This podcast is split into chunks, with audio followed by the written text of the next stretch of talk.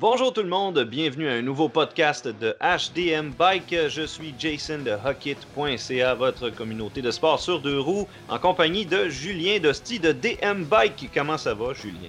Hey, salut Jason, ça va super bien. Excellent. Écoute, avec ce qui s'en vient, est-ce que je peux rouler à vélo en hiver?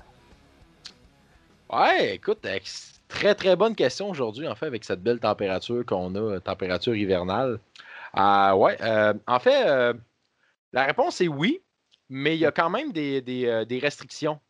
Donc, ce qu'il faut savoir, c'est que pour rouler l'hiver en vélo, je ne peux pas sortir mon vélo du cabanon et aller rouler comme ça. Il faut absolument là, que je laisse le temps là, à l'huile de se réchauffer dans les suspensions. Parce qu'en fait, le gros problème là, avec l'hiver, c'est vraiment au niveau de l'huile des suspensions. Si je n'ai pas une huile qui est adaptée, mon huile va épaissir avec la température qui refroidit. Si je sors mon vélo du cabanon directement à moins 20 et que je saute sur le vélo, je peux carrément sauter mon damper parce que l'huile étant plus épaisse, elle va avoir de la difficulté à passer à travers les valves. Mais dans ce cas-là, comment tu fais pour le réchauffer s'il était déjà dehors, ton vélo?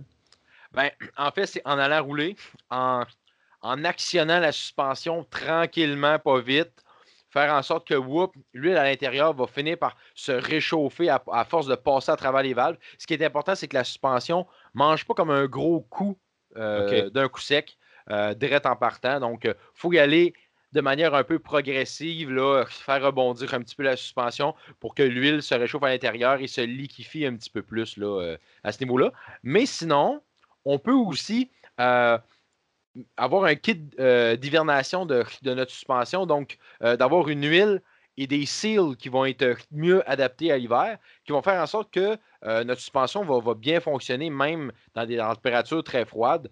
Les fourches de Fat Bike, là, entre autres, là, la Bluto a un kit pour l'hiver et la Manitou Mastodonte est vraiment adaptée pour l'hiver. Donc, ils vont avoir une huile particulière pour l'hiver et des seals qui sont mieux adaptés pour les températures froides. Donc, ces fourches-là, eux autres, ils peuvent être utilisés là, direct en sortant. Là, l'huile est déjà correcte à l'intérieur. Mais si j'ai déjà, ma fourche, n'est pas adaptée pour l'hiver en ce moment, est-ce que ces kits-là sont disponibles pour pas mal toutes les fourches, comme Fox ou RockShox, SunTour, peu importe ce qu'on a sur notre vélo? Est-ce qu'il y a moyen d'avoir ça online, acheter ça en magasin? Comment on fait ça? De ce que je sache, là, au niveau des fourches standards, en fait, ce qu'il faut savoir, c'est que si vous faites ce genre de modification-là, il va falloir la refaire au printemps pour remettre une huile dite d'été. Au niveau des kits là, pour les fourches standards, écoute, à ma connaissance, il n'y a pas vraiment de kit là, qui se vend spécialement pour ces fourches-là. C'est sûr que, tu sais, si je regarde les fourches de Fat Bike, exemple comme une Bluto avec du 32 mm de stanchion, ben, probablement que le kit doit faire sur les autres fourches de 32 mm, mais à ma connaissance, il n'y a pas de kit Fox ou de kit RockShox ou autre compagnie là, vraiment faite pour l'hiver, outre que pour les fourches de Fat Bike, là. Puis moi, avec ma pauvre suspension arrière, là, s'il était dans le cabanon, je m'assois sur le vélo. Déjà, je viens de mettre une grosse pression dessus. Là. Je peux pas vraiment alléger mon poids pour être plus smooth avec un choc sur lequel je suis assis. Ben, qu'est-ce qui va se passer avec l'huile? Elle va-tu défoncer presque automatiquement ou c'est safe quand même? En fait, comme je dis, c'est vraiment... Au début, là, c'est d'aller... très smooth pour que l'huile à l'intérieur du choc aussi se réchauffe pour amener une certaine fluidité. Mais ultimement, c'est certain que notre suspension ne travaillera jamais de façon optimale. Dès qu'on atteint, là, je dirais, là, dès qu'on passe sous la barre des 10 degrés, là, donc 0, 10 degrés. Même. Ah ouais, déjà, oh, OK. Oh, oui. Fait à quelle température est-ce que ça devient carrément dangereux pour ma suspension de l'utiliser? Je dirais que quand on arrive là, sous zéro, là, quand on dit dangereux pour la suspension, en fait, c'est qu'on augmente les risques de défoncer la suspension. En fait, c'est ça qui risque de se passer. C'est pas C'est un risque de bris, là. C'est pas un risque que vous autres, vous vous blessez en tant que rider, là. C'est vraiment... C'est que vous augmentez les risques de carrément défoncer votre suspension puis d'avoir besoin de la réparer, là. Puis si mon vélo était dans le garage au chaud, là, ou dans le sous-sol, je peux-tu le sortir, commencer à rider puis pas trop m'inquiéter que la baisse de température, ou est-ce qu'à un moment donné, je suis aussi bien de m'acheter un vélo rigide ou un gros fat bike pour l'hiver? C'est quoi le meilleur investissement? Ben, en fait, bon, pour répondre à ta première question, si le vélo était à l'intérieur et qu'il est déjà à bonne température, ben, si on sort dehors, on se met à l'utiliser, parfait, c'est beau, il n'y a pas de problème parce que l'huile est déjà à bonne température. Fait que ça, il n'y a pas de problème.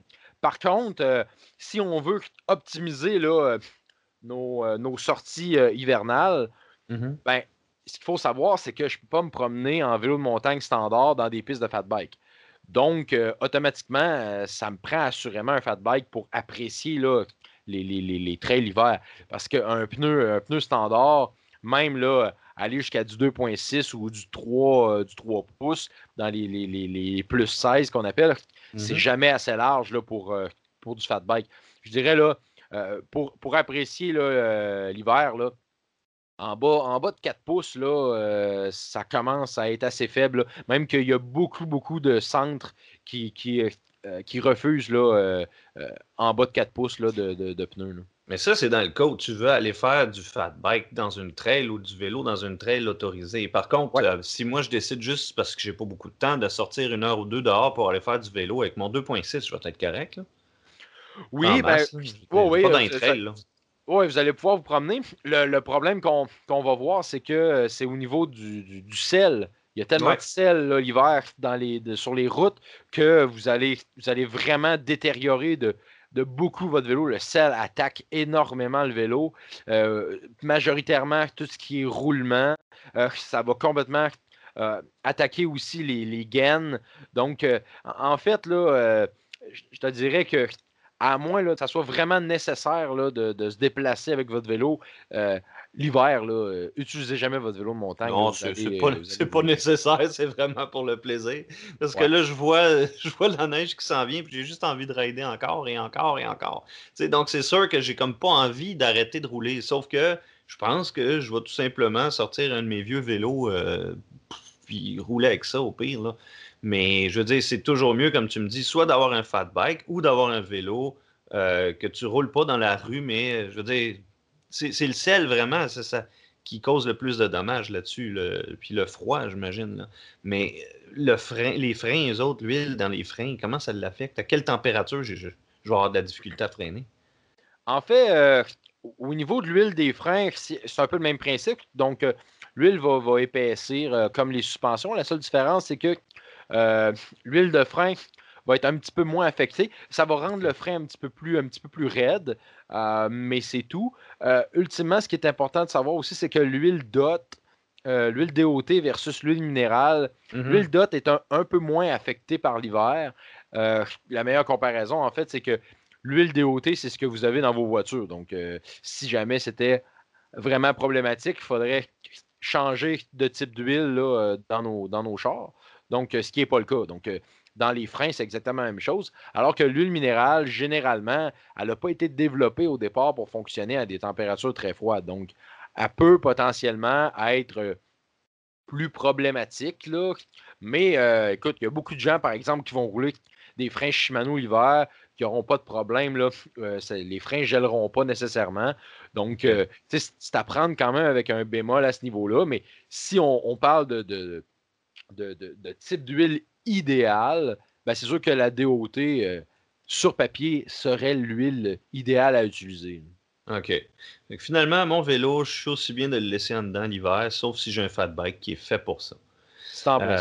OK, parfait. Écoute, pour moi, ça répond à ma question. Est-ce que, par contre, le sel, j'avais une autre question par rapport au sel, est-ce que ça affecte un type de frame en particulier, un matériau plus qu'un autre? Bien, en fait, ce qu'il faut savoir, c'est que la majorité des vélos sont en carbone ou en aluminium. Ouais. Donc, à ce moment-là, le sel, a plus ou moins d'impact par rapport à ça, parce que le sel n'attaquera pas ces matériaux-là. Là où le sel va vraiment avoir un impact, les roulements des roues, le bottom bracket, le 17, ça peut attaquer aussi la surface des disques.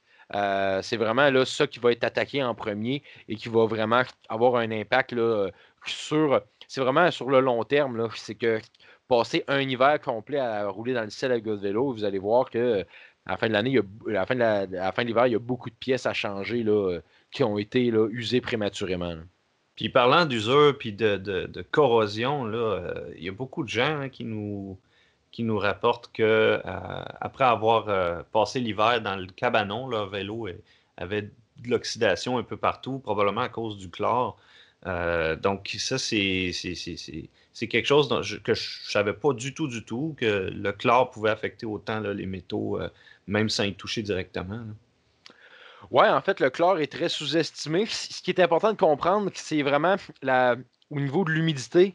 Donc, tu sais, dans un cabanon, l'hiver, il y a beaucoup d'humidité, on ne se le cachera pas. Donc, si vous avez là, une chaudière de chlore avec des pocs de chlore ou du chlore... en poudre, même si la chaudière est supposément hermétique, il y a quand même des vapeurs de chlore qui s'échappent que nous, on ne sentira pas nécessairement, mais qui vont quand même graviter dans l'air. Et avec l'humidité et tout, là, ça ne fait pas un beau mélange. Là, donc, il faut vraiment, là, idéalement, là, sortez le chlore du cabanon. Par contre, de garder votre vélo dans le cabanon à moins 30 l'hiver, c'est pas dommageable. Là. Ah non, ok. J'aurais cru que ça aurait peut-être pu endommager quelque chose. C'est la suspension, justement. Moi, j'aurais peur pour ça. Là. L'huile prend de l'expansion aussi à l'intérieur, comme c'est un liquide. Donc, j'imagine qu'en gelant, de toute façon, tout prend de l'expansion. Ça... Ben, en fait, l'huile dans les suspensions... Ouais, l'huile dans les suspensions, elle ne gèle pas, pour commencer. Okay. Et même si... Mettons qu'il y aurait expansion de l'huile, le AFP dans les suspensions est là pour compenser ça. Quand vous roulez, il y a expansion de l'huile due à la température, il y a déplacement et tout. Donc, le AFP est là pour ça. Donc, ça, c'est assurément pas dommageable, même si potentiellement, il pourrait avoir expansion, là, mettons que ça gèlerait ou peu importe. Donc, c'est pas problématique. L'autre chose aussi, c'est que ta suspension, le fait qu'elle... Et là, sans bouger, ça ne change absolument rien dans sa vie. Okay. Elle ne peut pas briser. La seule et unique chose qui pourrait potentiellement arriver, c'est que les seals de la suspension vont geler, vont fendre, et la suspension va se mettre à couler. OK, mais ça serait dans le cas où le vélo est positionné d'une manière... où l'huile peut s'en aller vers le haut, ben, c'est-tu quelque chose qui... Y a-t-il une position dans laquelle c'est plus dangereux? Je sais pas. Non. C'est vraiment juste le froid qui va causer ça. Et après, quand vous allez sortir votre vélo, vous allez remarquer que la suspension coule. Par contre, ce qu'il faut savoir, c'est que c'est pas quelque chose qui est courant. Là. Donc, ça arrive pas là, de façon régulière. Là. Ça reste là, des situations... là. Ici et là, qui sont quand même là, sporadiques. Là. C'est pas quelque chose de très courant comme tel. Par contre, ça fait en sorte que moi, je recommanderais de... quand parce qu'idéalement, on envoie nos suspensions rebuildées l'hiver. On n'envoie pas ça au printemps parce que tout le monde envoie ses suspensions au printemps. Donc, si on ne veut pas attendre 6 mois avant d'avoir nos suspensions, on est mieux d'envoyer ça pendant l'hiver. En plus, les compagnies... ont le temps de commander les pièces nécessaires, ont le temps de faire une bonne job à vos suspensions, ne sont pas à la course. Et moi, je recommanderais, dans le fond, quand vous si vous enlevez vos suspensions de votre vélo, vous envoyez ça pendant l'hiver, bien, gardez-les à l'intérieur. Comme ça évite que, même si vous avez fait rebuilder vos suspensions, que là, si les cils ils fendent à cause du froid, ben, vous allez être obligé de les renvoyer par la suite. Donc, ça évite là, justement cette problématique-là, en fait. Là. OK. Donc là, pour résumer, finalement, je peux rouler en hiver, mais si mon bike était dans le cabanon, il faut que je roule doucement jusqu'à ce que l'huile se réchauffe un peu. S'il est dans la maison, je peux sortir, il n'y a pas de problème, je peux rouler. Et puis, si je le laisse dehors, à ce moment-là, enlever le chlore dans le cabanon pour ne pas causer là, de problème d'oxydation ou de corrosion. Donc, en gros, c'est un peu ça, là. Exactement. Et tantôt, tu me parlais, bon, est-ce qu'il y a une position particulière qui peut être dommageable? Ouais. En fait, il n'y en a pas. Okay. Au niveau là, de la position, que votre vélo soit à l'envers, debout, à 45 degrés, peu importe la position dans laquelle il va être, la seule et unique chose à respecter, c'est de s'assurer que votre dropper pose est relevé complètement, qu'il n'est pas compressé idéalement, de ne pas suspendre le dropper post s'il est compressé, de suspendre par la selle compressée, parce que ça va chercher à l'étirer et là, vous pouvez le briser. Mais sinon, pourquoi on demande de le garder détendu, donc complètement ouvert? Encore là, c'est une question de seal, parce que quand le dropper post est compressé, ça veut pas, il y a plus de pression à l'intérieur, donc le seal est comme surchargé. Et là, s'il gèle, ben, il y a plus de chances qu'il va se rompre pour briser. Okay. Mais sinon, pour le reste, il n'y a absolument aucune restriction là, au niveau de l'hiver, là, la façon d'entreposer, là, la position d'entreposer de votre vélo. Et si le fait, par exemple, d'entreposer votre vélo à la verticale, ça fait en sorte que vos freins deviennent mous ou quelque chose de genre, ben, c'est simplement que les bulles d'air à l'intérieur de la ligne de frein ont remonté dans la manette.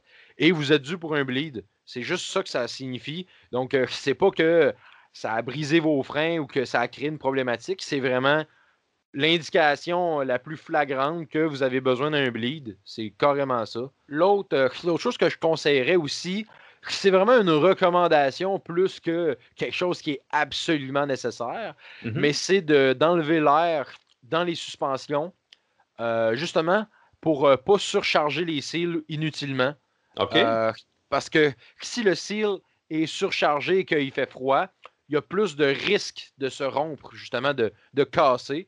Donc, de retirer l'air des suspensions, ça ne demande pas grand-chose. Ça permet d'éviter tout problème. Et dans les pneus, même chose, de baisser la pression des pneus. Donc, pas la retirer complètement pour ne pas décoller le pneu du rim, mais de baisser la pression des pneus, là, ça peut être bon parce que justement, si le pneu il gèle et il y a une surpression intérieure, il peut craquer plus facilement. Ah oui, donc, le caoutchouc, il va tout le temps être sous tension. Là, éventuellement, avec le froid, il va craquer. C'est ça, exactement. Donc, okay. c'est plus un conseil que je donnerais là, que vraiment une nécessité là, à faire. Là. C'est un conseil d'amis, comme on dit. Excellent. Fait que, écoute, ça me met un petit peu plus, je veux dire, au courant de ce qui est bien ou pas bien de faire là, pour l'hiver en vélo. Puis j'ai une question pour toi par rapport au trail de fat bike. J'ai parlé avec quelqu'un qui va faire carrément de la trail ou quasiment de la descente en fat bike. Y a-tu des monts où on peut aller puis monter et descendre comme on veut, comme en été?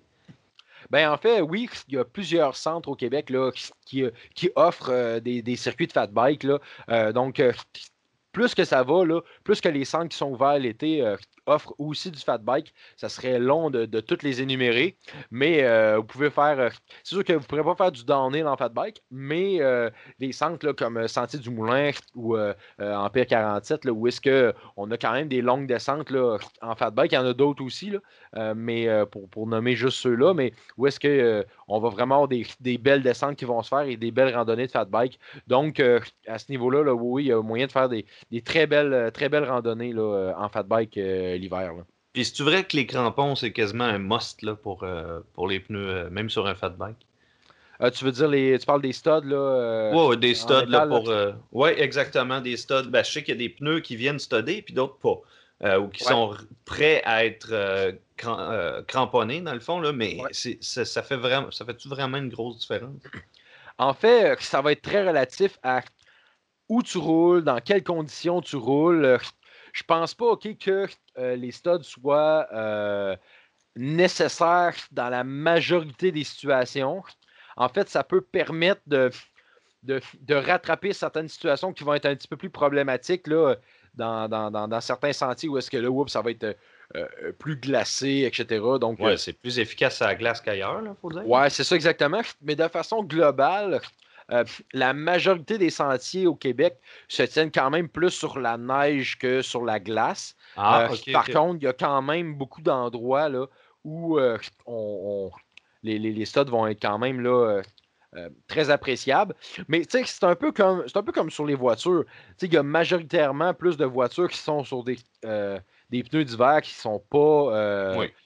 qui sont pas studés. Donc, c'est pas parce que les gens n'ont pas des pneus cloutés que nécessairement ils font tous des accidents pendant l'hiver. Non. Donc, ce que je veux dire par là, c'est que c'est pas assurément nécessaire. Là. Vous avez pas. C'est pas parce que vous n'avez pas de clous sur vos pneus qu'il faut absolument là, garocher au magasin là, pour aller en chercher. Par contre, là, ça peut être un must dans certaines situations. Là. Puis, tu sais, faut pas oublier une chose aussi, c'est que tout est relatif aux pneus que vous roulez aussi. Tu sais, un bon pneu à neige va être pas mal plus efficace qu'un pneu cheap clouté. Là. Ah, ça, c'est sûr. Ça se peut très bien, effectivement. Faut voir aussi là, à ce niveau-là, là, par rapport là, à qu'est-ce qu'on a comme pneu à la base. Parce que faut pas oublier une chose, là, en fat bike, là, le pneu est tellement plus...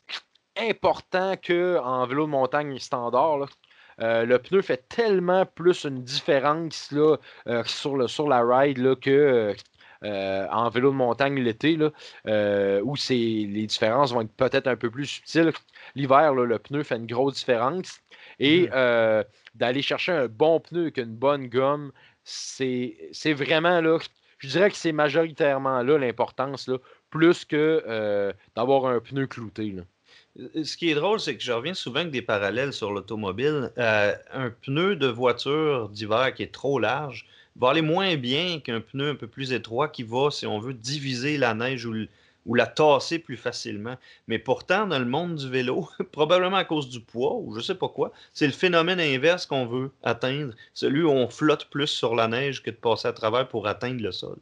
Donc, c'est quand même un drôle de parallèle. C'est quoi la taille idéale, d'après toi, sur un fat bike là, pour vraiment avoir le plus de contrôle? Le but, c'est l'effet raquette. Donc, c'est d'avoir une portance sur la neige là, avec le vélo. Mais au niveau de la largeur idéale, ben, en fait, ça dépend tellement de quelle dynamique de fat bike on veut avoir. C'est au même principe que l'été, un pneu de cross-country sera pas la même largeur qu'un pneu d'enduro ou un pneu de downhill.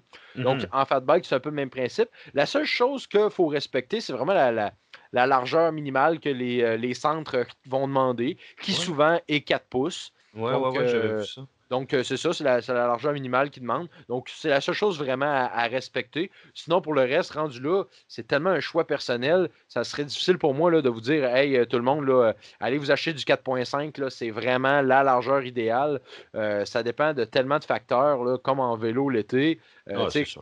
Personnellement, je roule du 2.4. Mais est-ce que je roule du 2.4 parce que les pneus que je voulais se faisaient en 2.4? Mais je pense pas qu'il faut magasiner un pneu totalement avec la largeur. Je pense qu'il faut y aller avec le pneu de façon globale, là, plus que focusser sur une largeur précise. Oui, mais quelqu'un qui ne le sait pas, là, quelqu'un qui s'achète un fat bike, bon, OK, c'est sûr, le fat bike, il vient avec des pneus. Mais admettons qu'on va avoir une première expérience, admettons qu'il vient avec des 4 pouces. Mais là, je me dis, je serais-tu mieux que du 4,5 ou du 5? Ça revient cher un peu d'investissement juste pour tester, voir si c'est plus agréable ou si la réponse est meilleure. Je veux dire, sur quoi est-ce qu'on se base pour savoir, OK, est-ce qu'un pneu de 5 pouces de large va avoir un comportement radicalement différent par rapport à un 4? En fait, là, le meilleur conseil que je peux vous donner, c'est emprunter le fatbike d'un ami ou louer-en un avec des pneus plus larges parce que il n'y a pas... c'est à peu près impossible là, de répondre à cette question-là de façon très précise parce que c'est tellement relatif d'une personne à l'autre. Encore là, comme les pneus de vélo de montagne l'été, je ne peux pas là, vraiment dire de façon là, directe là, c'est ça que ça vous prend. C'est sûr que il y a des logiques quand même. Là, on s'entend que vous allez plus apprécier là, telle grosseur, telle largeur de pneus. Malheureusement, c'est d'en essayer. C'est plate, mais le vélo, c'est beaucoup comme ça. Donc, soit qu'on... Oui, c'est ça exactement. Soit qu'on sort l'argent de sa poche ou on a un ami qui nous permet de au moins essayer un peu pour pouvoir comparer un peu le type de pneu et la grip pour faire le meilleur choix possible. Là.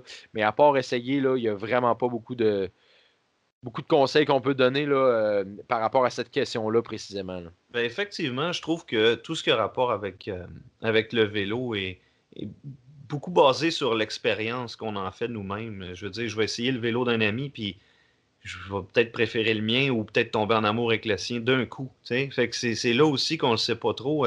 Une fois qu'on a une machine à nous, est-ce qu'on s'habitue tant que ça à se dire ben moi non, je suis correct, mais pourtant des fois on va essayer des affaires puis on dit oh my god, ok, si j'avais su, j'aurais changé avant.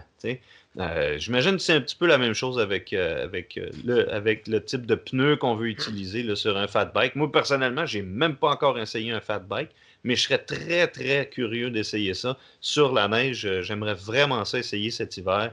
Donc, il y a de fortes chances que j'aille m'en louer un si les centres sont ouverts, évidemment. Ben, en fait, là, on s'habitue beaucoup à notre vélo. Et en fait, ça vient souvent biaiser aussi un peu comme notre perception du vélo. Parce qu'on s'habitue à comment que notre vélo va, etc. Mm-hmm. Et quand on arrive sur un autre vélo, des fois, on va être un peu dépaysé. Et ça va faire en sorte qu'on sort de notre zone de confort. On dit « Ah non, non, non, j'aime vraiment pas ça ». Mais si on gardait le vélo pendant 2-3 rides, là, on commencerait à voir les subtilités et commencer à apprécier davantage ce nouveau vélo-là.